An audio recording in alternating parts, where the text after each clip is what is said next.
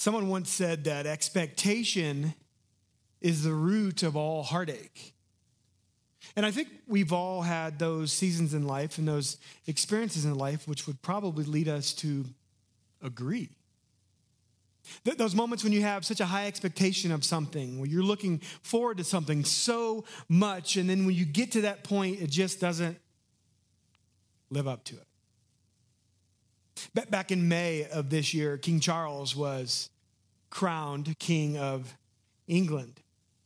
I don't know if you guys were into the whole, you know, British monarchy situation, but what was interesting about King Charles is when he was coronated, he was seventy-three years old, the oldest to ever be crowned king. His mom, Queen Elizabeth, was only twenty-five when she became queen. So imagine King Charles' entire life, he is looking forward to this, expecting this, waiting for this moment when he's going to become King of England. And his mom, who he no doubt loved so much, remained queen for, queen for a very long time. So he becomes king finally at seventy-three, just probably not what he was expecting. So I think we all kind of experience this. I think it's part of the human condition, isn't it? This, this up and down, valley and peak of expectation and disappointment. And it almost feels like a roller coaster. And you know, why is that? You know, why do we continually ride this roller coaster, this wave of high expectations and excitement and then letdown or disappointment? And I wonder, could it be because at some point or another, we got a glimpse of greatness, we, we a taste of greatness. We were able to experience greatness at some level, and we tried to recapture it, but we just can't. I don't know if you guys remember this, but it was in nineteen ninety. I remember I was about nine, and I would sit by the radio waiting for Ice Ice Baby to come back on the radio. And then they would play, and I'd immediately call the radio station, hey, can you play Ice Ice Baby? He said, we got to wait a few minutes before we, we play it again. So I, I got the album To the Extreme. It had so many good songs on it. You guys probably didn't know this, but it went seven times platinum. That was a big deal, right? Did you guys wait for this? I don't know if you guys, anybody else loved Vanilla Ice like I did, but then the second album came out. It was kind of a flop. It was, it was kind of disappointing. And my mom would never let me do the little shaved thing on the side. You know, that would have been, that would have been cool. You know, he had five more albums and none of them ever went even gold.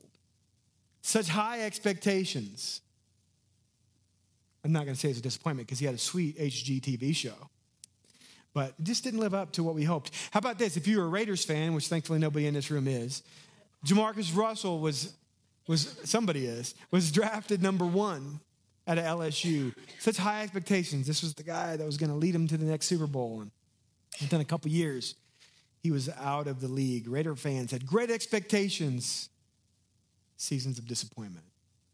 How about all of the little girls in the world that watched Parent Trap or Mean Girls that were so excited for this, the future movies of Lindsay Lohan that were going to come out and change their lives, only to see the way her career turned out. Although Christmas movie last year wasn't too bad that came out. But isn't this just life?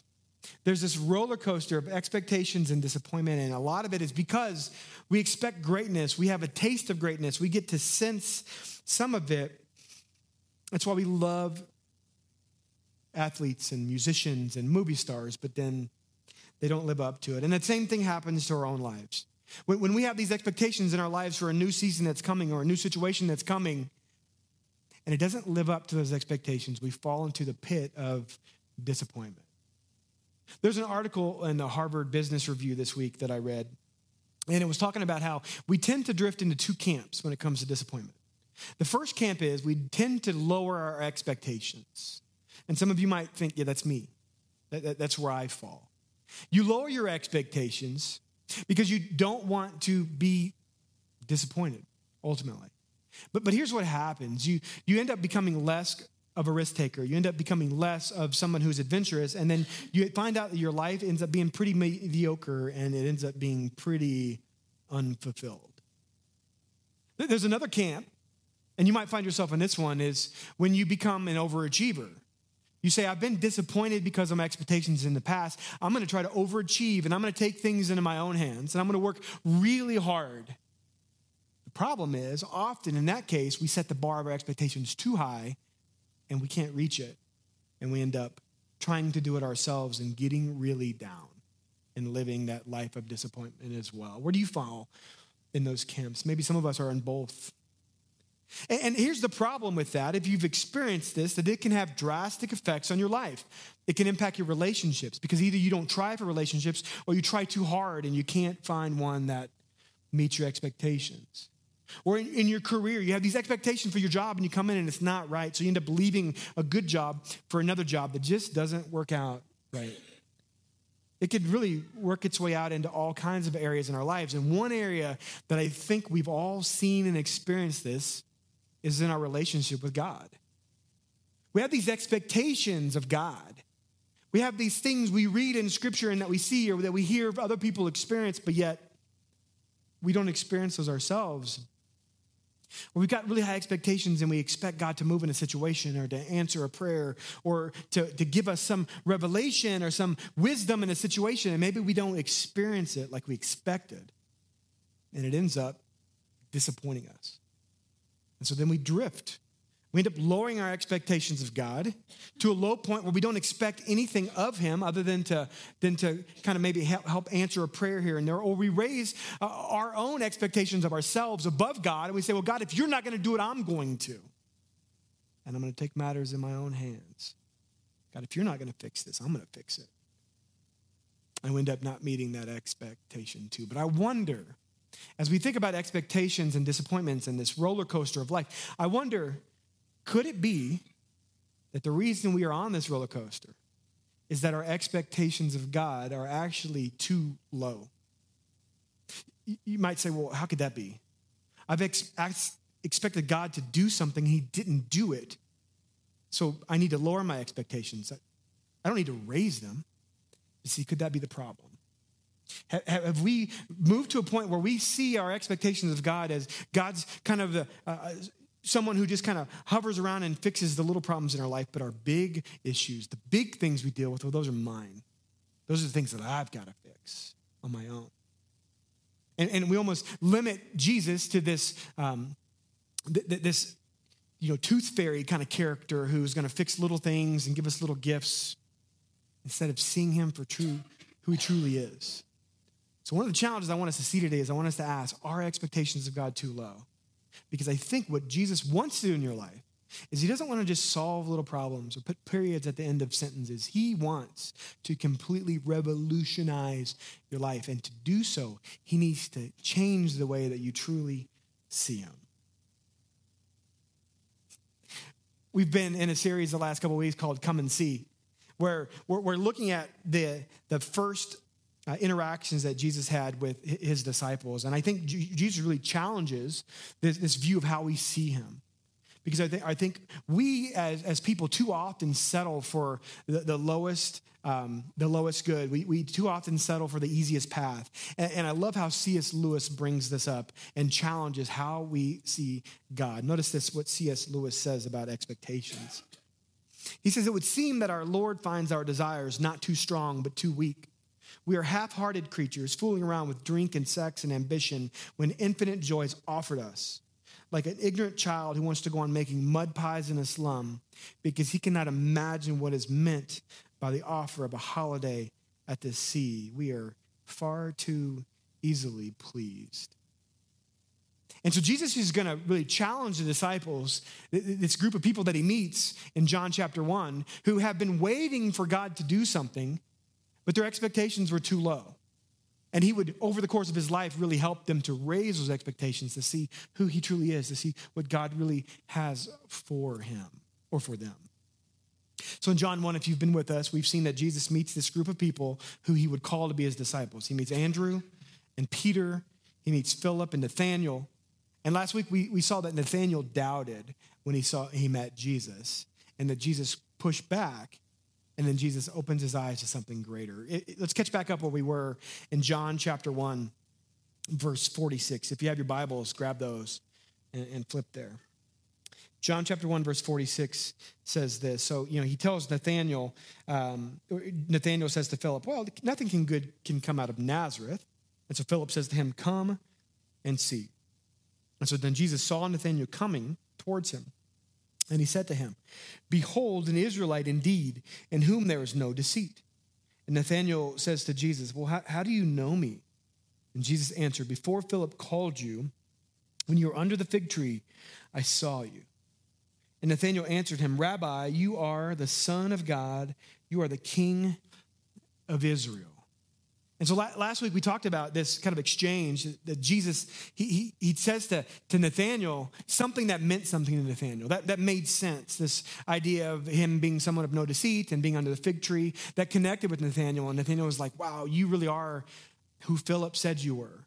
You really are who Andrew said you were, the, the Messiah, the Christ, the Son of God. And then I, I love what Jesus says. N- notice what Jesus says in the next verse. He says to Nathaniel, He says, uh, because I said to you, I saw you under the fig tree, do you believe? He's like, you think that's cool? Just wait. Just wait till you're, you're gonna you're gonna see. He says, you will see greater things than these. So what's Jesus talking about? What's this great thing? Because that's pretty cool, right? Jesus tells something about Nathanael that he knew to be true, and he immediately was like, wow, you are who everybody says you are. But then he says, well, just wait. You haven't seen anything yet. What's he referring to? Well, we, thankfully, we don't have to go very far, just a couple verses, and we're going to see that he's referring to miracles, that Jesus is going to do miracles that's going to reveal who he is. Now, it is interesting. When, when you start to talk about miracles, there's all kinds of different reactions. Like, you know, just go to work, go to school, and ask the people around you if they believe in miracles, and you're going to get all kinds of stark responses. You're going to get some people who say, well, aren't those just fables? Aren't those just kids' bedtime stories? You're going to have others that firmly believe they've experienced miracles in their own lives. You know, it is really interesting. If you drive down one of the major roads in Denver, you'll probably come across a church. You'll come across um a tarot card reading place. You'll come across a shop that sells crystals. You'll come across a psychic and some other weird stuff if you look hard enough. Denver is an interesting place. But there is this draw towards the supernatural. Pew Research did a study. It said eighty percent of people in America at some level believe in miracles. And at sixty-six, Barna did a study, sixty-six percent of people agree that God can supernaturally heal. So wherever, now there's obviously questions and there's skepticism and around all this, but there, there's a belief, there's a consensus among people that there is something to the spiritual or the supernatural. There is something to miracles. And what's interesting as we look at this book of John, John's a biography of the life of Jesus, you see that Jesus uh, performed seven miracles. How many? Seven in the book of John. If you take all four Gospels, Matthew, Mark, Luke, and John, you'll see that there's thirty-seven miracles recorded. But John gives us seven. But there's this really fun verse at the very end where John says, actually, the pages of the books of the world cannot contain all that Jesus did. So Jesus did a probably a lot more than just these seven, but there's a reason John gives us the seven. John wants to use these seven miracles to kind of give us a uh, direction. Uh, he wants to help us to, to, to see something about Jesus. And, and so here's the question I want to ask you guys. I want you to ponder this. Is the reason John gives us the seven miracles to help us to believe in the existence of God? Or is it to teach us something specific about Jesus? And I think to answer that, we have to really put ourselves in the context of when John wrote this, this book, because I, I believe that John gives them to us to help shape our expectations of Jesus. You know, if you step back into John's shoes, John would have written this book, this biography of Jesus, to a group of people who had the understanding that God existed. If you would have met a Jew in the first century, there was no question about atheism or agnosticism. It was a belief that God existed. And so they believed that God existed, and they were looking forward to, to when God was going to fix the problem, because they understood that they lived in a broken world that was destroyed by sin. And they believed in the promise that God would send someone to rescue them from their oppressors and to fix all the problems. And they had this expectation of God and what he would look like and be like when he came. Jesus came to change their expectations. And I think in a beautiful way, these miracles, they aren't given to us to prove that God exists. These miracles are given to us to prove who Jesus really is. They're given to us to demonstrate the, the character and what Jesus was truly all about. And so when you see miracles in the Bible, it's not to prove the existence, it's to prove the legitimacy of the one performing them. And so that's what I want to look at here for a moment today. Back in my uh, corporate days, working in the office, our, we had a fax machine. Anybody remember fax machines? We used to get this fax. And, it, you know, really when we got this fax, I felt very, um, I felt very honored that the king of Nigeria would message me.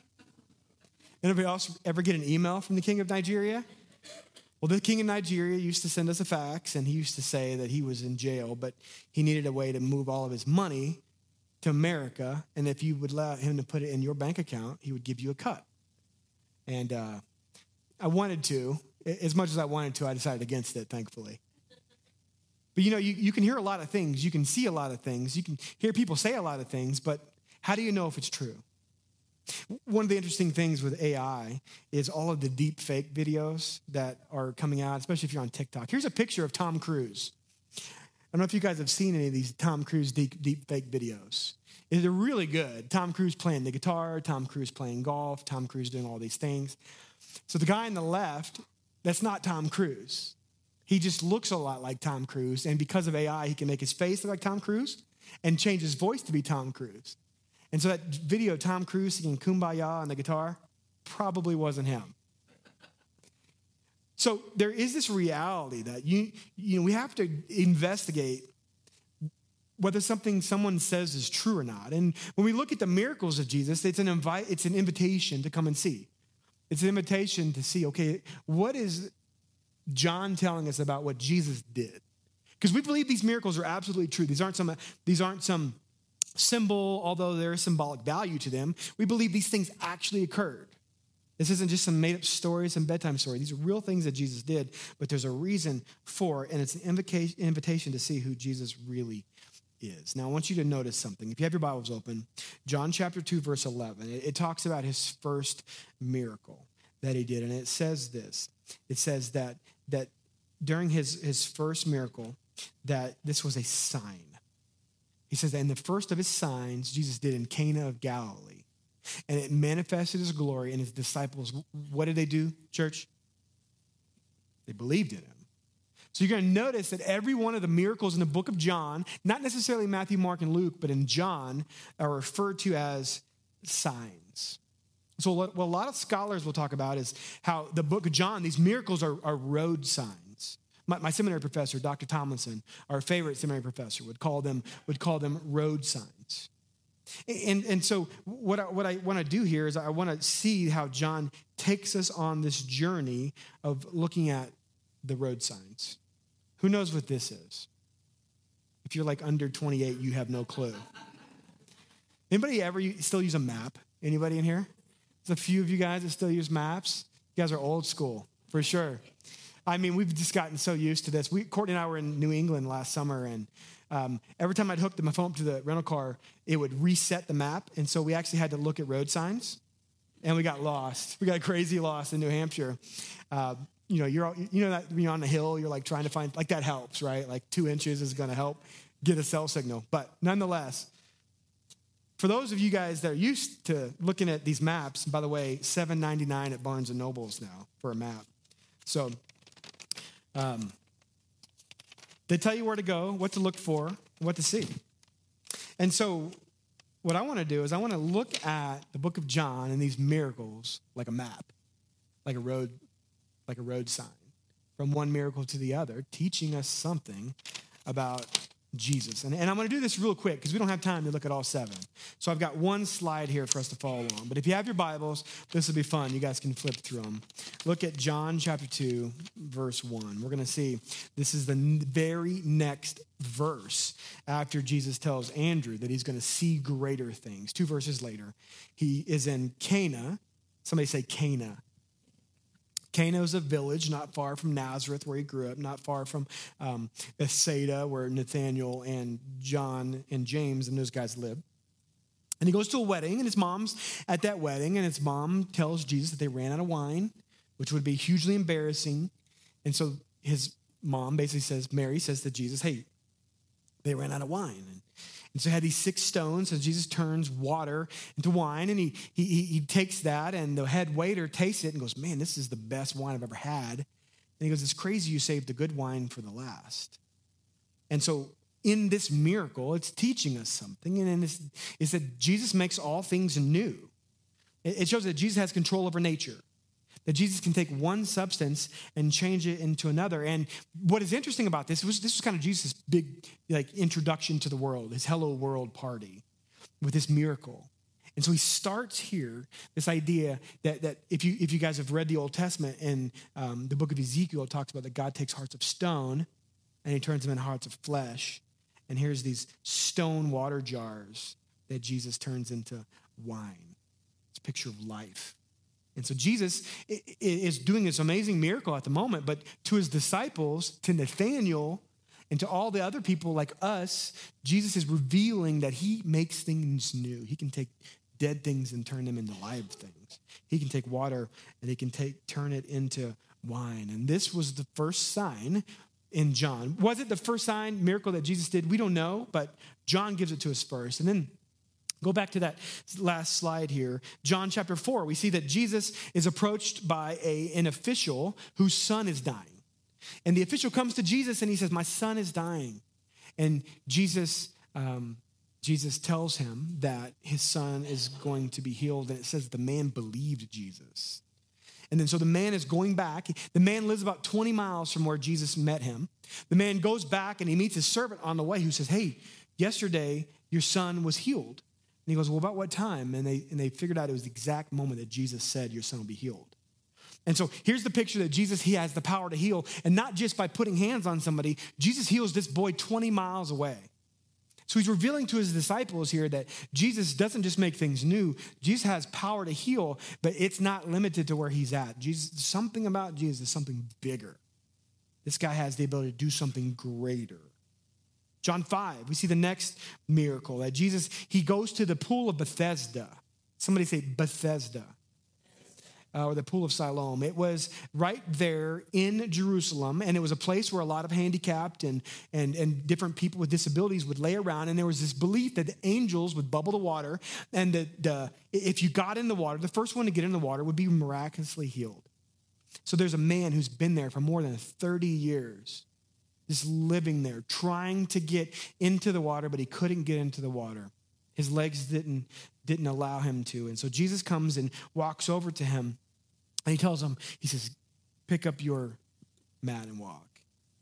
And so immediately the man just completely transformed. Jesus heals him, completely transformed. His legs have strength, and he walks. It's on a Sabbath, a Saturday, which was a no-no in those days, to pick up your mat. Ridiculous. And so Jesus gets into some trouble from this, and Jesus meets the man later, and he says, hey, you need to repent, and you need to turn to God. And so we see in this miracle that Jesus is healing again, but in this case, he's showing this man that you don't be, you're not healed by any superstitious, miraculous thing. Healing comes from God and God alone. And so you see in this case that Jesus heals the physical and the spiritual. He healed this man. He told him to repent from his sin and to turn to God, and that would be the healing he needed for his soul. So now Jesus is revealing power and healing and authority.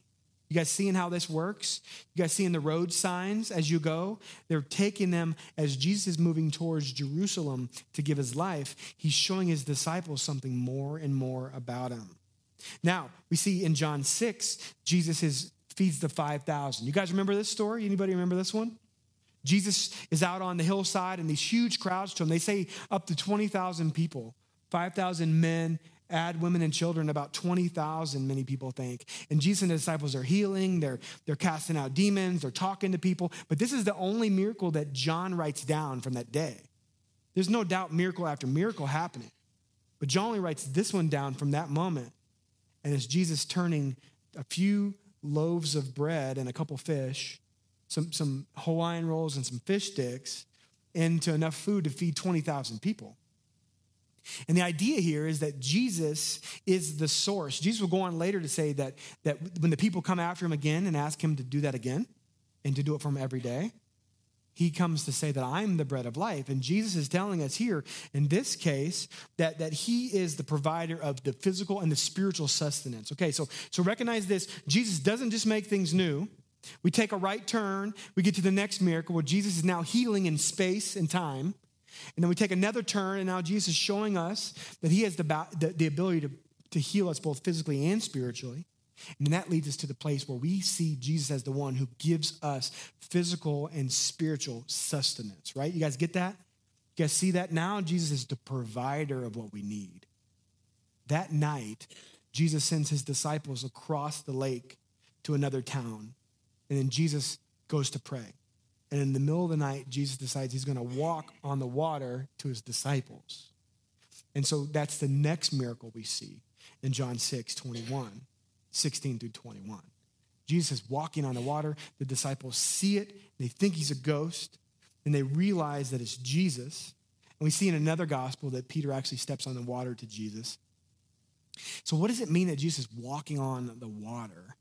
It's, an, it's, it's a, a proof that Jesus is the one who controls the natural world. There's another time Mark tells us that Jesus stopped the wind and the and the waves. So there's a miracle here that not does Jesus doesn't just give you what you need spiritually and physically. Jesus actually has control over the natural world. So these road signs are all taking us somewhere. John nine, there's this really interesting exchange where Jesus is uh, talking with his disciples, and his disciples see a man who has been blind since birth. And they say, Jesus, what did this man do, or what did his parents do to cause him to be blind? And Jesus said, He didn't, it isn't sin that causes blindness. He said, but I want you to see that, that this man being blind, you're going to see the glory of God when he's healed. And so Jesus is telling us that, that you know, there's we live in a broken world. We're born into a broken world, but I'm going to heal this man so you can see something beautiful about, about me. And we see that Jesus heals this man of his, his sight. And what was crazy is that prior to this moment, nobody had, there's been not on record anywhere of anybody ever been, been born blind and been given their sight. First time. And it's the first time in the Bible that we see this. And this man is given his sight for the first time.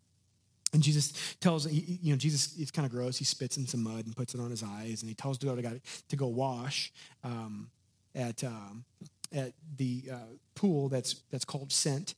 And so he goes and washes, and he can see, and he's praising God and all this stuff. And it starts this crazy fight with the Pharisees. But it's the proof here that Jesus gives us true sight. This is, Jesus is saying, I don't just give you what you need. I'm going to help you see. I'm going to help you see the world. If you go back and read that story, there's this fight about the Sabbath and the synagogue and all this stuff. And so Jesus is helping to reveal that when you follow me, it's not about rule keeping anymore. It's not about trying to climb uh, the, the steps to being right with God. Instead, it's about a relationship. And so Jesus gives us the true sight to see life and the world. Jesus is continually revealing more and more. At this point, the disciples, if they would have truly understood this, they would have recognized all of these beautiful realities about Jesus, but there was one more that still needed to be done, and that was John chapter eleven, when Jesus, his good friend Lazarus, dies. Lazarus dies, and so Jesus goes four days later. At, at that point, four days later, there was a Jewish lore that existed that the soul could remain among the body for three days. So if somebody died within three days, that person would then, could come back to life. There was this kind of Jewish lore that existed. And so Jesus waits for four days for a reason, because by the fourth day, that Jewish lore couldn't be in effect. So Jesus comes, and he walks up to Lazarus' sisters, Mary and Martha, and they're all crying, and it says that Jesus cries. It shows this compassion that Jesus has for his people. And so Jesus goes to the tomb, and he says, roll the stone away. And Mary is like, Jesus, we don't want to do that. He's been in there four days. He stinks. Or as the King James says, he stinketh. Jesus like rolled away anyways, and he says, Lazarus, come on out of there. And Lazarus, looking like it's trunk or treat, walks out fully wrapped up and mummification cloths and everything, and he's alive. This makes the Pharisees so mad that they want to kill Jesus and Lazarus now. Talk about having your expectations messed up about who Jesus is. And so in this miracle, it shows us that Jesus has authority over life and death. So I want you to notice Jesus starts with just water to wine. His last miracle in John that John tells us about, Jesus is literally raising people from the dead. That's quite the transition. But Jesus took us on that journey of seven miracles all along the way. And one of the cool things about numbers in the Bible is that when you see the number seven, it means something, and it means complete. It means whole. Somebody say whole. So when you see seven, there's a reason it's there. There's a reason John gave us seven. Could have given us a hundred, but he gave us seven.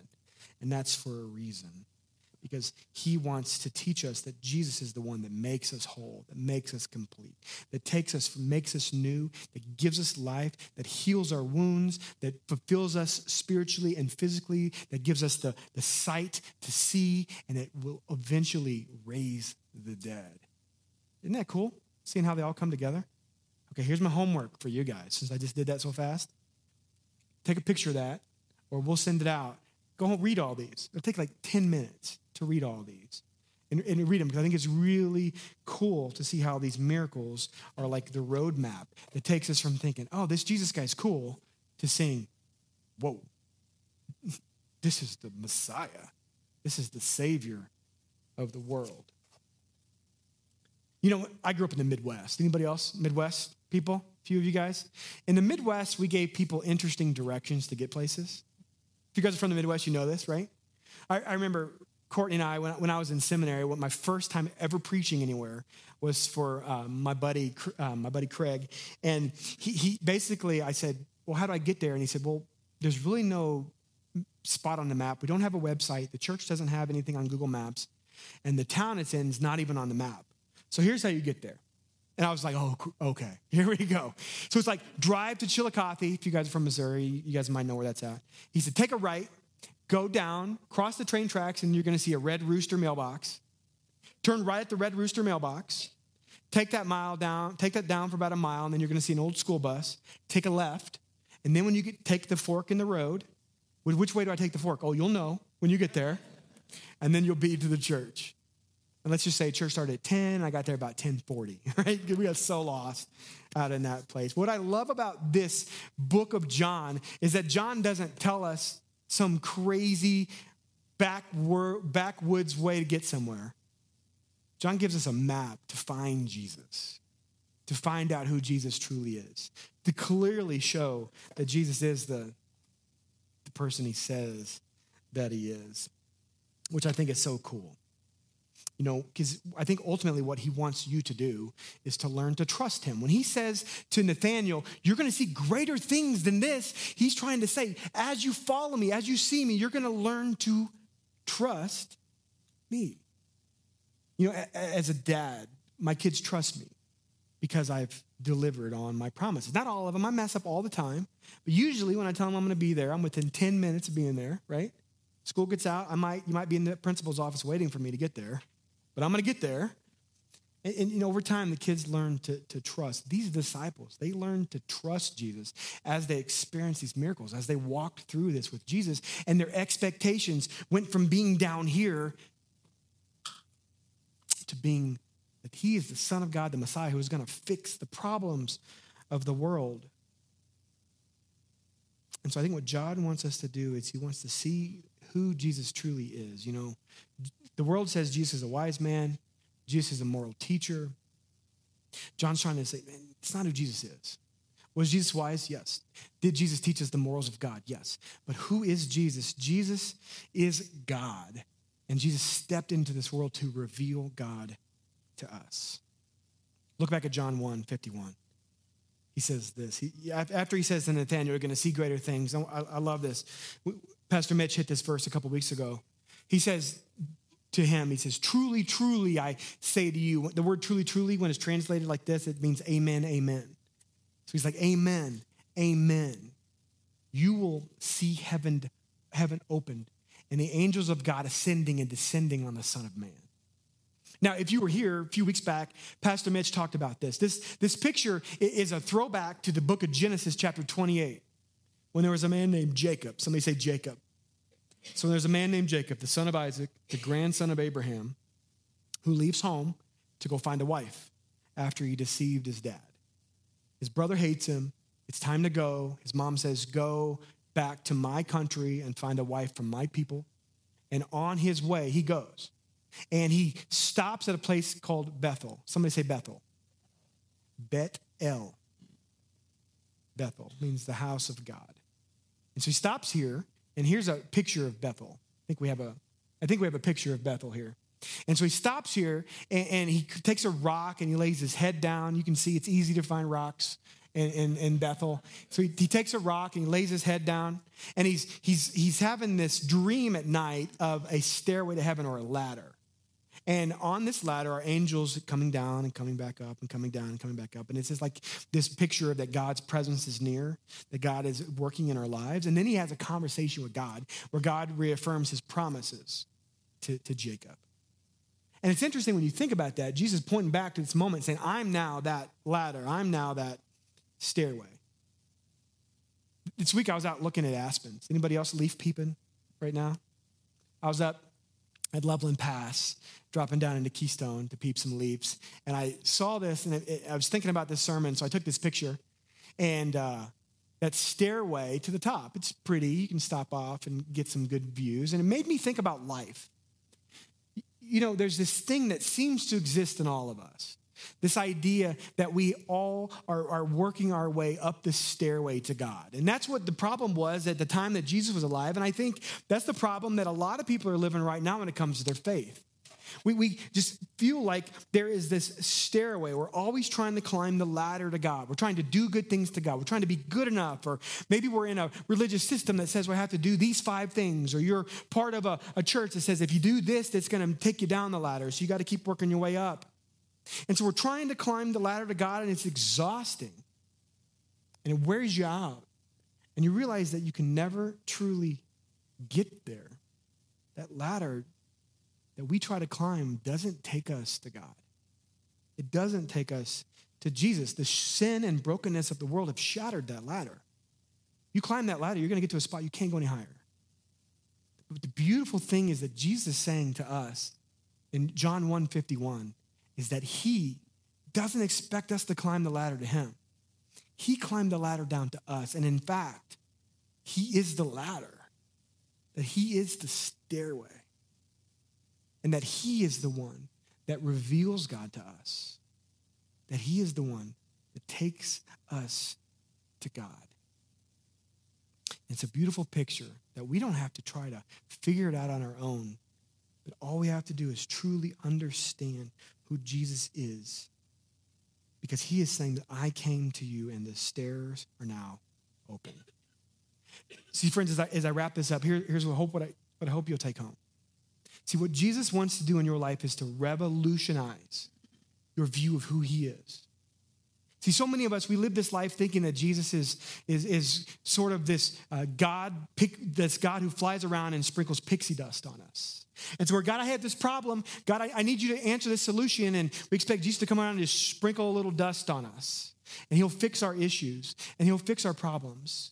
But Jesus is not that little floating tinker, what was her name? Tinkerbell that's flying around in Peter Pan. Jesus is so much bigger than that to us. And he's trying to reveal himself to us. He is so much more than that. We have to raise our expectations. Jesus cares so much about you and your life. Does he, does he want you to have the, the good things in life? Yes. Does he care about the small problems in our lives? Yes, he does. He cares about everything. The Bible says that he even knows the number of hairs on your head or the number of hairs that aren't on your head. Jesus knows everything. And Jesus cares so much about you. He wants to be intimately involved in your life, but he wants to flip your view of him. Jesus is not your homeboy. Jesus is not your boyfriend. Jesus is not doing the little side little shot to you on the t-shirt. Jesus is not your jolly uncle who loves when you come to visit so he can give you a gift.